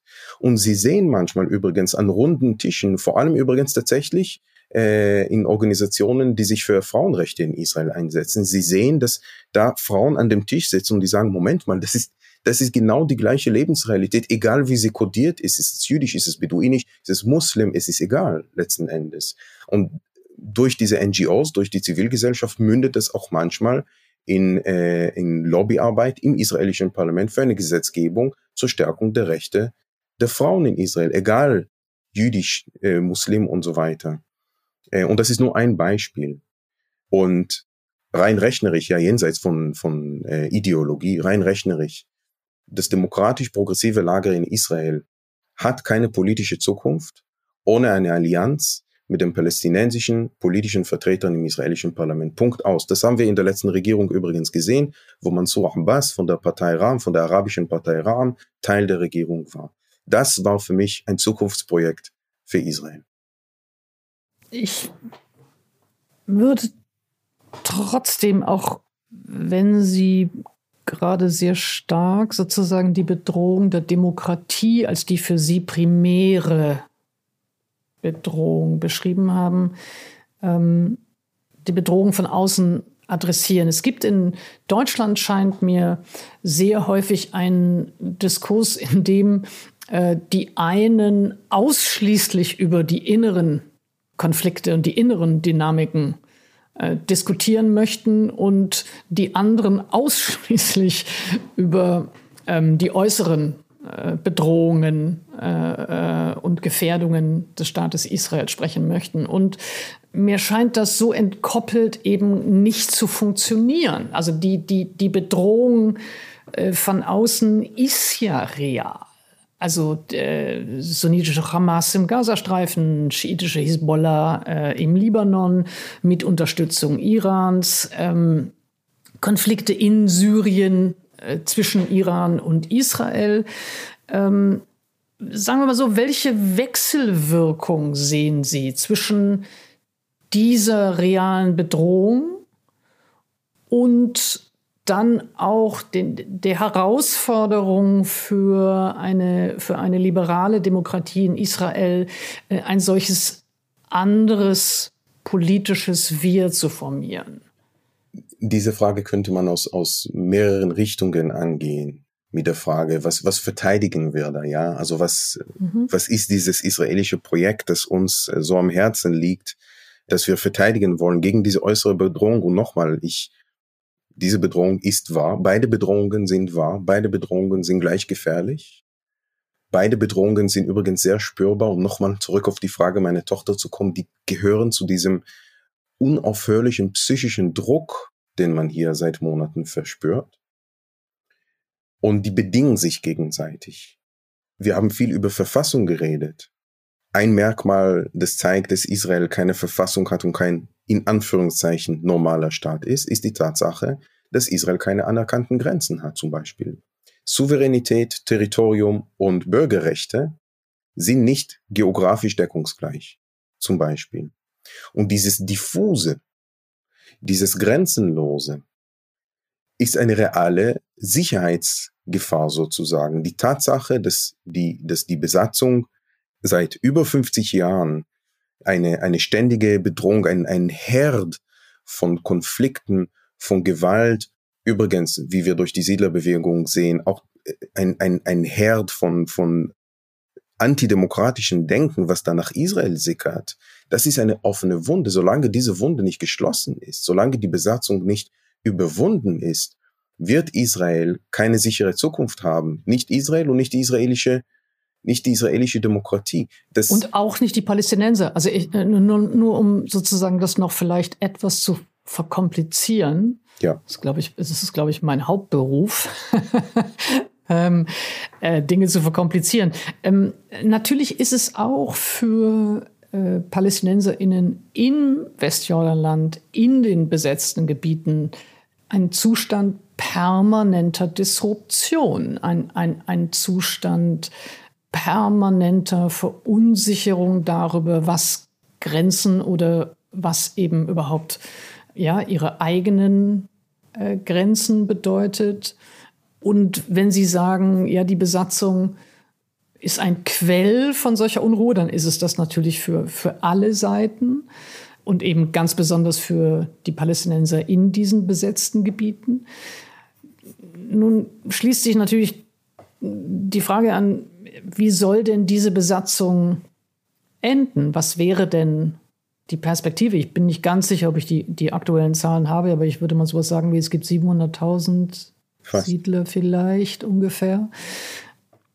Was stellen Sie sich vor, wie dieser Zustand verändert werden kann? Mein Eindruck ist eher, dass er sich nach und nach ich sag mal in Anführungszeichen, ähm, aus Siedlerperspektive normalisiert hat, dass auch das Sprechen über Besatzung eigentlich stiller wird, sagen wir mal so. Ist das, ist das äh, nur als neutrale Beschreibung dessen, was geschieht, nicht als die Frage, äh, ob das normativ richtig oder falsch sei? Ist das als Beschreibung erstmal zutreffend? Ja, ich würde sagen, das ist äh, das Spannende. Ne? Das ist äh, die eigene israelische Version der, wie heißt das?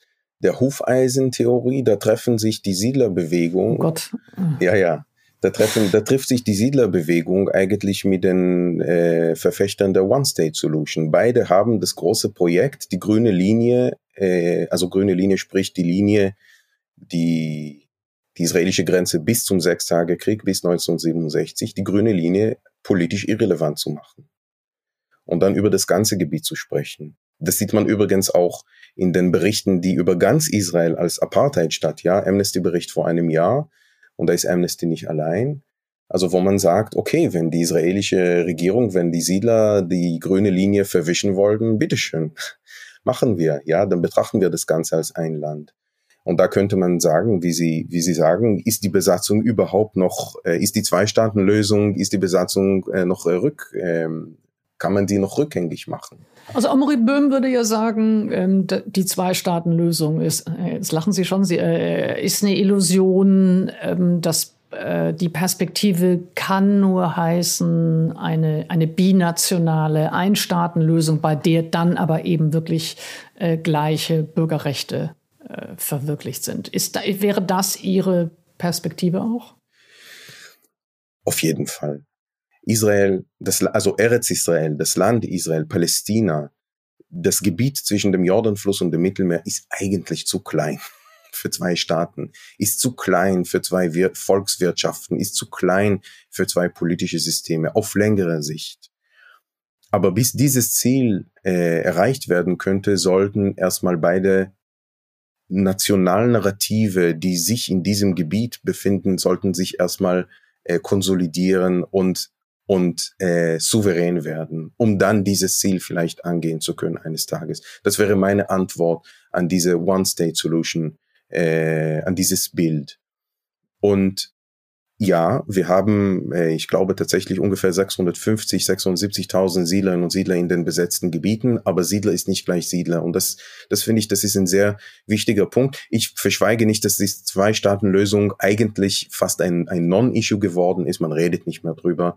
Wir sind ähm, von dem Gespräch über Selbstbestimmungsrechte, also über die Zwei-Staaten-Lösung, sind wir zu dem Gespräch über Menschenrechte übergegangen. Und das Gespräch über Menschenrechte ist ein Gespräch in einer One-State äh, in der wir eigentlich sind. Wir sind in einer One-State-Situation. Aber die nicht alle Siedler leben im tiefsten Westjordanland. Die überwältigende Mehrheit der Siedler und Siedlerinnen leben entlang der sogenannten grünen Linie, also der alten Grenze. Die le leben im Großraum Jerusalem.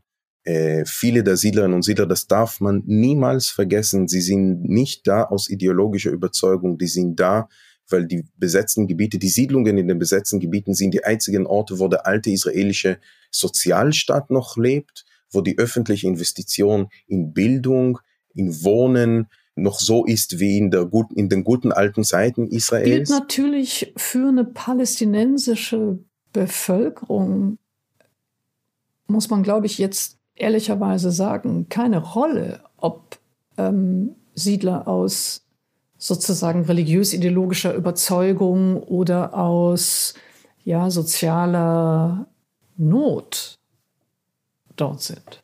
Absolut. Aber die meisten Siedler, nochmal diese, die, äh, man nennt sie in Israel Lebensqualität Siedler, ist ein bisschen abschätzig, ich finde das, weil es gibt tatsächlich, also die große Migrationswellen in den 90ern, sie hatten keine andere Wahl. Ja, das war eine, eine runtergekommene Anderthalbzimmerwohnung jenseits von der israelischen äh, Wirtschaft oder eine Fünfzimmerwohnung in einer Siedlung 20 Minuten von Tel Aviv. Ich, ich glaube, man, man, das muss man ebenfalls vor Augen, vor Augen haben. Sie haben recht, für die Palästinenser spielt es erstmal keine Rolle, aber die ideologischen Siedler, also die, die Siedler, die dort sind, wirklich aus ideologischer Überzeugung, in Izhar, in Susia, in Beit El, bei Hebron, bei Ramallah, bei Nablus, die sind 140.000, 150.000 Menschen, mehr nicht. Wir dürfen noch nicht vergessen, äh, die größten Siedlungen sind ultraorthodoxe Siedlungen. Die sind da, weil irgendwie das politische Spiel in Israel sie dorthin gebracht haben. Die sind dort nicht aus ideologischer Überzeugung. Das heißt, man muss schon ein differenzierteres Bild anwenden, wenn wir über die Siedler sprechen. Das, also nochmal, die Zwei-Staaten-Lösung äh, rückt in, in, in weiter Ferne. Leider stimmt das. Aber wir haben noch keine Situation, wo beide Bevölkerungen so ineinander verzahnt sind, dass wir ähm, von der Konstituierung eines souveränen Palästina überhaupt nicht mehr sprechen können. Also diesen Zustand haben wir noch nicht erreicht. Mhm. Ähm, Sie kennen ja Deutschland besonders gut. Äh, Sie sind, ich glaube, 1999 zuerst ähm, ja. als Musiker des West Eastern Divan Orchesters gekommen und Sie haben dann als Hornist beim Rundfunk Sinfonieorchester Berlin, der Deutschen Oper Berlin, äh, ich glaube beim Bayerischen Staatstheater Nürnberg äh, auch musiziert. Als jemand, äh, der eben wirklich viel zwischen Israel und ähm, Deutschland, ich würde jetzt mal sagen, übersetzt äh, und äh, sehr viel schreibt und auch berät. Was wünschen Sie sich, dass die hiesige Öffentlichkeit über Israel verstünde? Oh la la. Oh, ist das so viel, dass Sie sagen, oh la la? Nein, nein.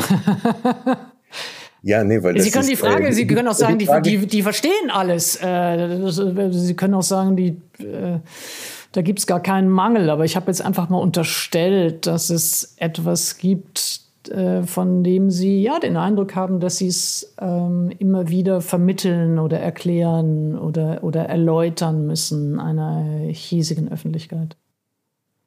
Ich glaube, ein, ein, der erste wichtige Schritt wäre, und das ist so schön in diesem schönen Satz verkörpert, Israels Sicherheit ist Teil der deutschen Staatsräson. Ähm, dass wenn wir über Israel in Deutschland reden, wir reden nicht wirklich über Israel, wir reden über Deutschland. Ist Teil der deutschen Staatsräson, ist der eigentliche, ist der, ist der wichtige Teil dieses Satzes.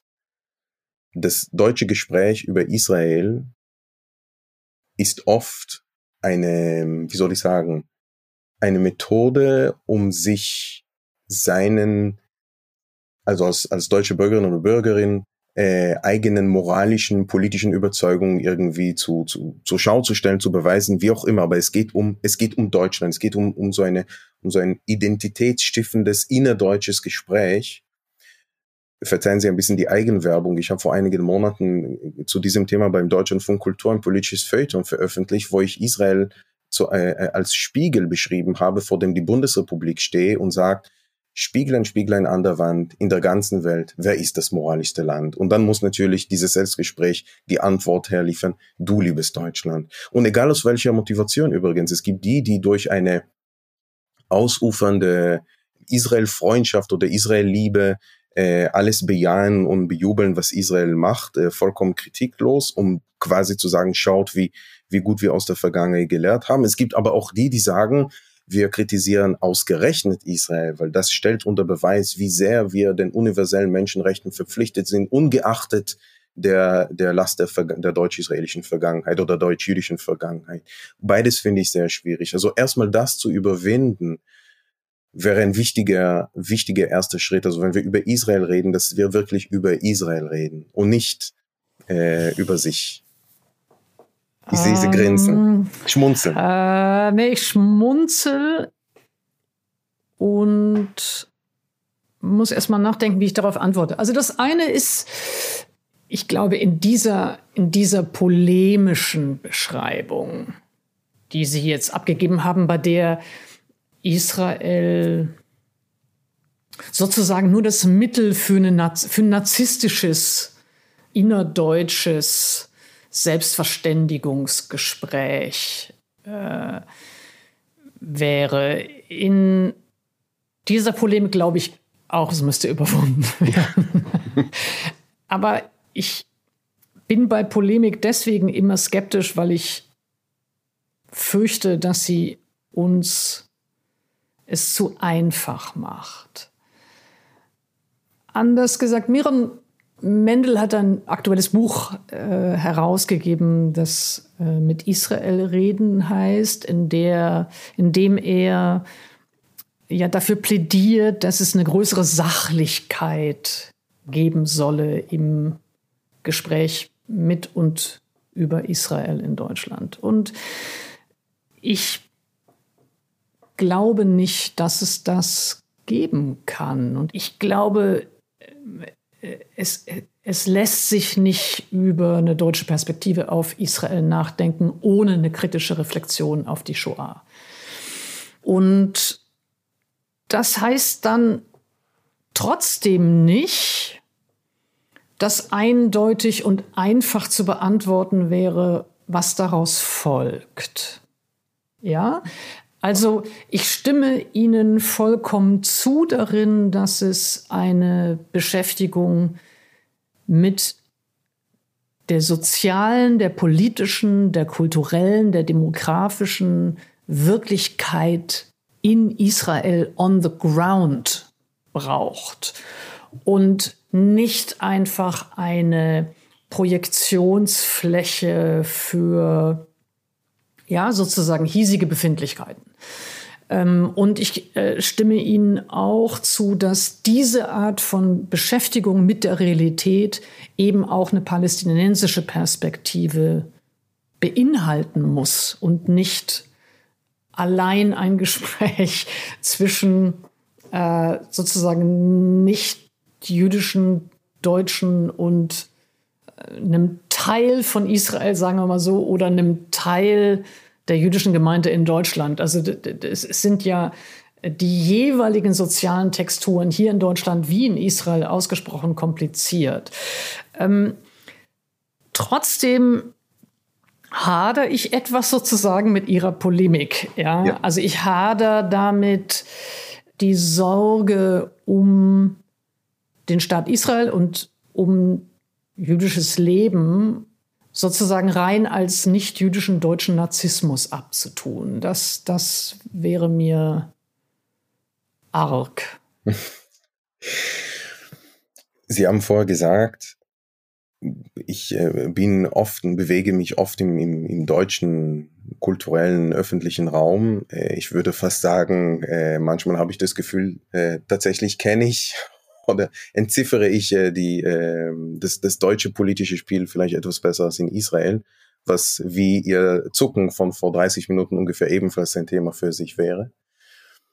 Vor allem in den letzten zehn Jahren äh, als äh, jüdischer Israeli in Deutschland habe ich oft gesehen, wie das Gespräch über Israel zu einem innenpolitischen Instrument wurde. Mhm.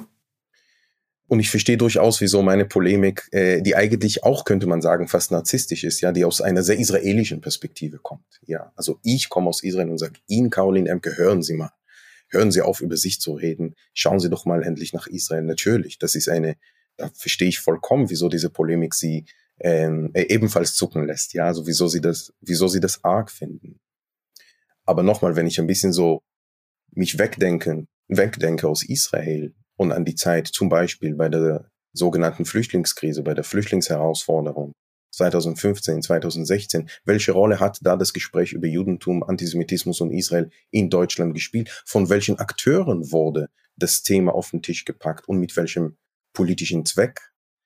Das war für mich ein, eine, eine, eine regelrechte Schockerfahrung. Zum, zum ersten Mal habe ich das Gefühl gehabt, unsere wie dann Dina sagt, negative Symbiose wird als politisches Instrument missbraucht, um zum Beispiel äh, Obergrenzen für geflüchtete Menschen in Deutschland durchzusetzen. Also das, das konnte ich, das war für mich eine wirklich fast wie eine, fast wie eine Verletzung, ja. Und nicht nur für mich, also für viele. Und das, ich, ich meine äh, sicherlich nicht, und das äh, weiß ich auch, äh, dass die Sorge um Israel, die Sorge um jüdisches Leben in Israel und die Sorge um jüdisches Leben in Deutschland, was zwei unterschiedliche Themen sind, dass sie genuin sind. Also das, das spreche ich überhaupt nicht ab. Und natürlich muss ich noch hinzufügen, ich bin jüdischer Israeli, ich bin in einer mehrheitlich jüdischen Gesellschaft aufgewachsen. Und dann komme ich nach Deutschland und habe erstmal Respekt davor zu entwickeln für die Lebensrealität von deutschen Juden. Ich bin nicht in der Diaspora aufgewachsen. Mein Judentum ist durchsichtig für mich in Israel. Mein Judentum wurde sichtbar, übrigens, für mich erst vor dem deutschen Hintergrund. Und da galt es erstmal so eine Lernkurve zu erleben. Äh, die äh, Jüdinnen und Juden, die in der Diaspora aufgewachsen sind, die in Deutschland aufgewachsen sind, quasi seit Kindheit an äh, kannten. Und natürlich ist, wenn wir über Israel reden, verstehe ich vollkommen diejenigen, die sagen aus den jüdischen Gemeinden, das ist, das ist eine Bedrohung für unsere Lebensrealität in Deutschland. Aber wir reden über Israel. Das ist jetzt nicht so, dass wir nicht über Israel reden. Und nicht nur, dass wir über Israel reden, die ähm, politischen Stiftungen in Deutschland, die Universitäten in Deutschland, die deutsche Zivilgesellschaft und natürlich nicht zuletzt die deutsche Politik redet nicht nur über Israel, sondern lädt israelische Partnerinnen und Partner ein. Wir hatten vor einigen Wochen Michai Schikli, einen rassistischen, homophoben Minister, der nach Berlin gekommen ist auf äh, Einladung einer pro-israelischen Organisation, wo ich sage, das ist das falsche Zeichen. Also das ist bei, bei, bei, bei allem Verständnis, wie gesagt, für das innerdeutsche Gespräch, was seine Geltung hat. Deutschland hat eine aktive Rolle, was Israel angeht. Und von dieser aktiven Rolle kann Deutschland nicht fliehen. Und diese aktive Rolle kann sich nicht beschränken auf U-Boote und äh, DAD-Stipendien. Ja, das Deutschland ist, äh, Sie haben äh, vorher gesagt, Sie waren oft in Israel, Sie kennen das. Deutschland hat in der in der kulturellen Welt Israels, in der akademischen Welt Israels, eben durch die politischen Stiftungen, durch den DAD, durch das Goethe-Institut, eine, eine tragende Rolle inzwischen. Also das Gespräch zwischen den Zivilgesellschaften ist äußerst lebendig und das bringt mit sich auch Verpflichtungen, was zum Beispiel den Beistand mit der israelischen Demokratie angeht. Da kann man nicht nur auf das innerdeutsche Gespräch äh, konzentri äh, sich konzentrieren. Das geht nicht. Ähm, absolut. Ich würde äh, vielleicht eine Sache in äh, Ihrem Sinne, glaube ich, ergänzen wollen, nämlich dass pro-israelisch äh, schon als Begriff, glaube ich, ähm, unterkomplex ist, weil ähm, Sie natürlich sagen würden, ähm, pro-israelisch kann auch sein, ja, kritisch mit der gegenwärtigen Regierung zu sein. Pro-israelisch pro, pro kann eben auch sein, die gegenwärtige Demokratie und Protestbewegung zur Unterstützung und, und, und. Also ich glaube, dass diese Begriffe ähm, äh, ja zum Teil gar nicht, äh, gar nicht taugen, die politische Wirklichkeit äh, abzubilden. Ich hätte gedacht, dass Sie auf meine Frage nach, was wünschen Sie sich, ähm, dass die hiesige Öffentlichkeit mehr verstünde von der Situation in Israel, geantwortet hätten, die Vielfalt jüdischer Perspektiven. Also das scheint mir sehr, sehr häufig etwas zu sein, äh, woran äh, ein hiesiger Diskurs oft krankt, ähm, sowohl die Vielfalt, die innerjüdische Vielfalt innerhalb Deutschlands zu erkennen, also was für ein großes Spektrum ja, ein soziales Spektrum, ein ökonomisches Spektrum, ein politisches Spektrum, äh, eine Frage von, von äh, säkularem Judentum äh, versus eben fromm, religiösem Judentum. diese Vielfalt wird, ist mein Eindruck, ähm, oft nicht wahrgenommen, ähm, aber auch die Vielfalt der jüdischen Perspektiven innerhalb Israels nicht. Da haben Sie mich erwischt sozusagen. Meine Antwort kommt tatsächlich aus einer sehr israelischen Perspektive, aus der Perspektive von, und nochmal verzeihen Sie mein Pathos, das Haus brennt, ja. Und, ähm, und das demokratische Lager in Israel braucht jede Unterstützung, die es kriegen kann.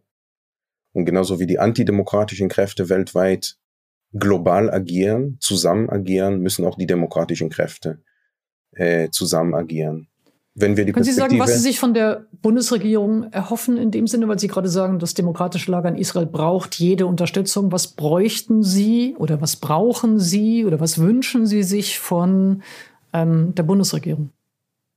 Ja, also Deutschland ist äh, ähm, würde ich erstmal sagen, ist, ist, ist viel mehr als, als, als nur die Bundesregierung. Deswegen habe ich die Zivilgesellschaft, die politischen Stiftungen DAD erwähnt, aber auch von der Bundesregierung. Ich meine, natürlich konnte ich das Schwitzen von Herrn Scholz verstehen bei der Pressekonferenz mit Netanyahu. Und Deutschland hat ja auch seine eigenen Interessen, äh, was die äh, Luftabwehrsysteme äh, und so angeht, äh, die es aus Israel kaufen möchte.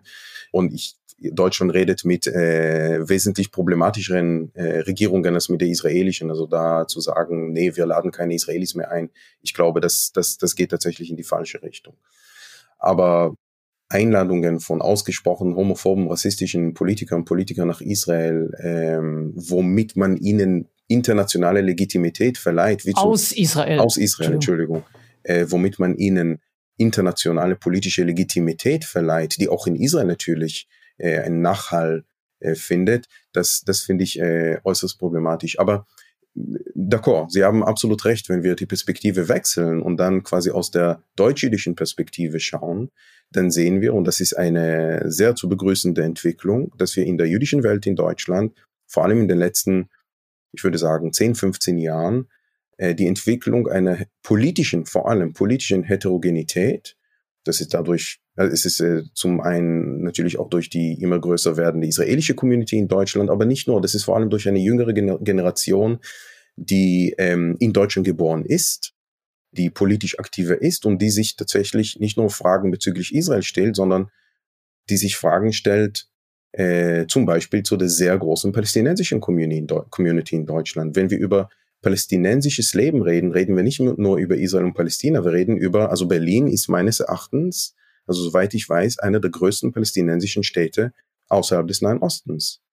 Und äh, da sehen wir, also sollte ich vielleicht als Disclaimer hinzufügen, ich war selber Vorsitzender des New Israel Fund in Deutschland, äh, also der NEF. Ähm, es gibt auch andere Organisationen, Diaspora Alliance, Shomer Zair. Es gibt, ich würde sagen, progressive jüdische Stimmen in Deutschland, die gehört werden sollten, die tatsächlich das Gespräch mit und über äh, jüdische Themen in Deutschland verkomplizieren, was aber, Sie haben das ebenfalls vorher gesagt, was eigentlich produktiv ist.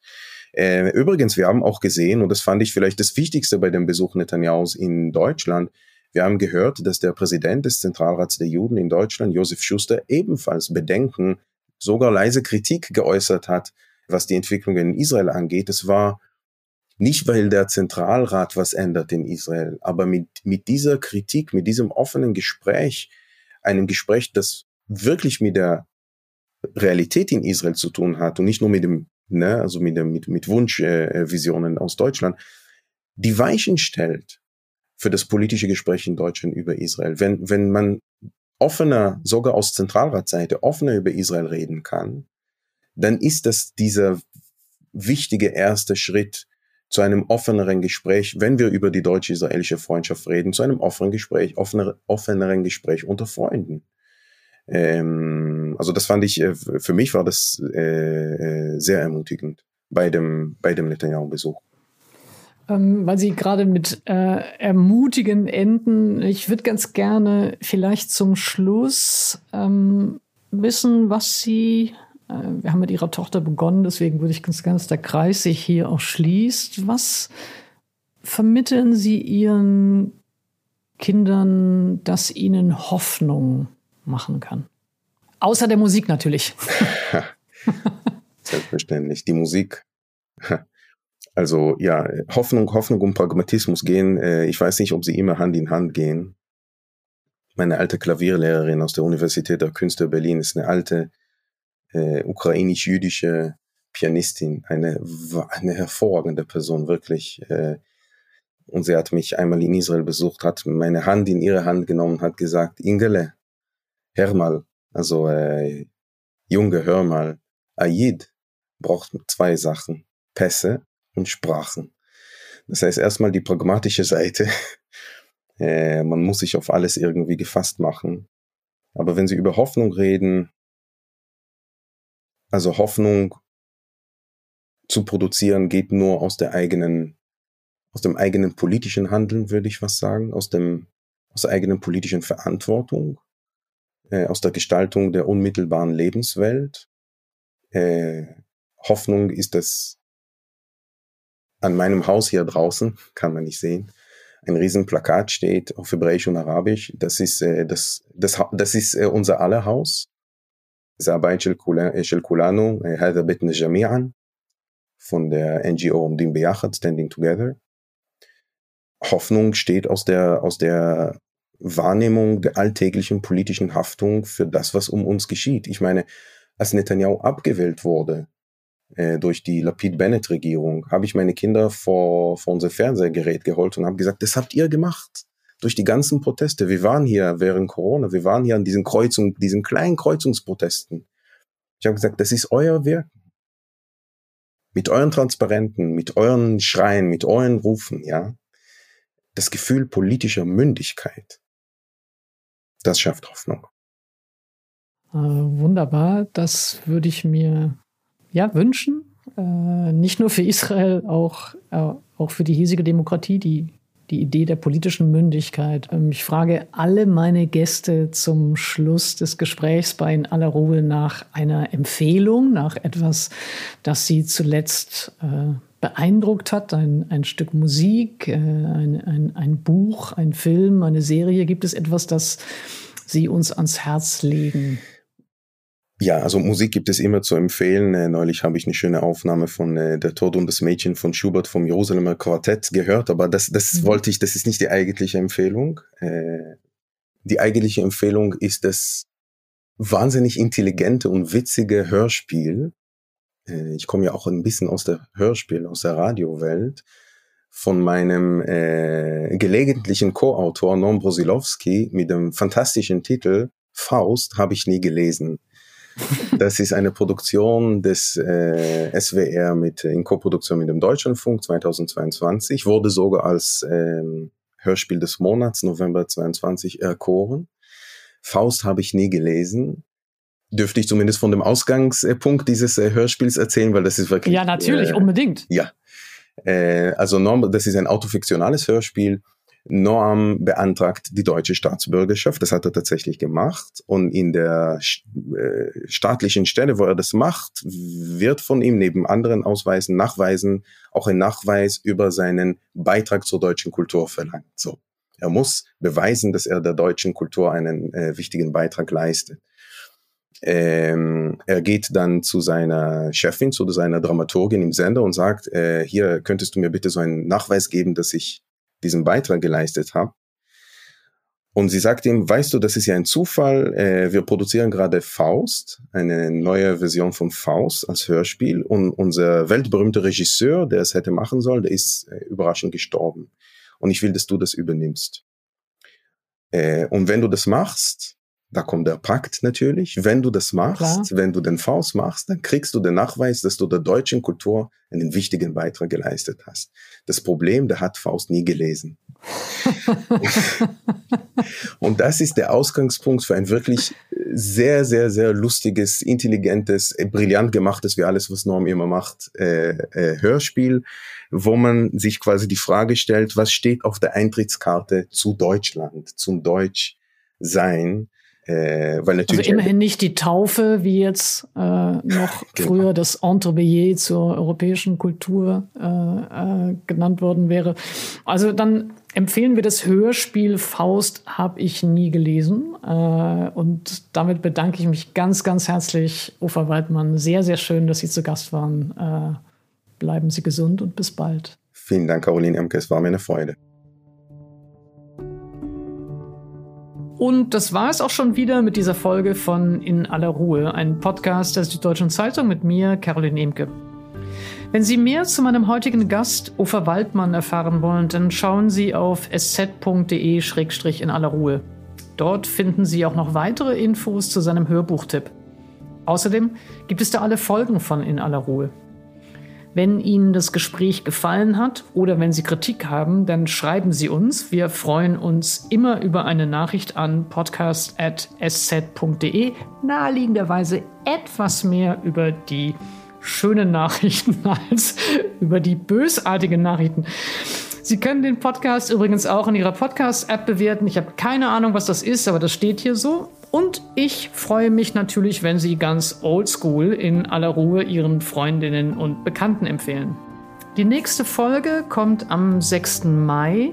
Dann spreche ich mit dem Theologen Georg Essen über Glauben und Zweifeln und die katholische Kirche. Vielen Dank für die Unterstützung und Produktion dieser Folge an das Team der Süddeutschen Zeitung und Ihnen vielen Dank fürs Zuhören.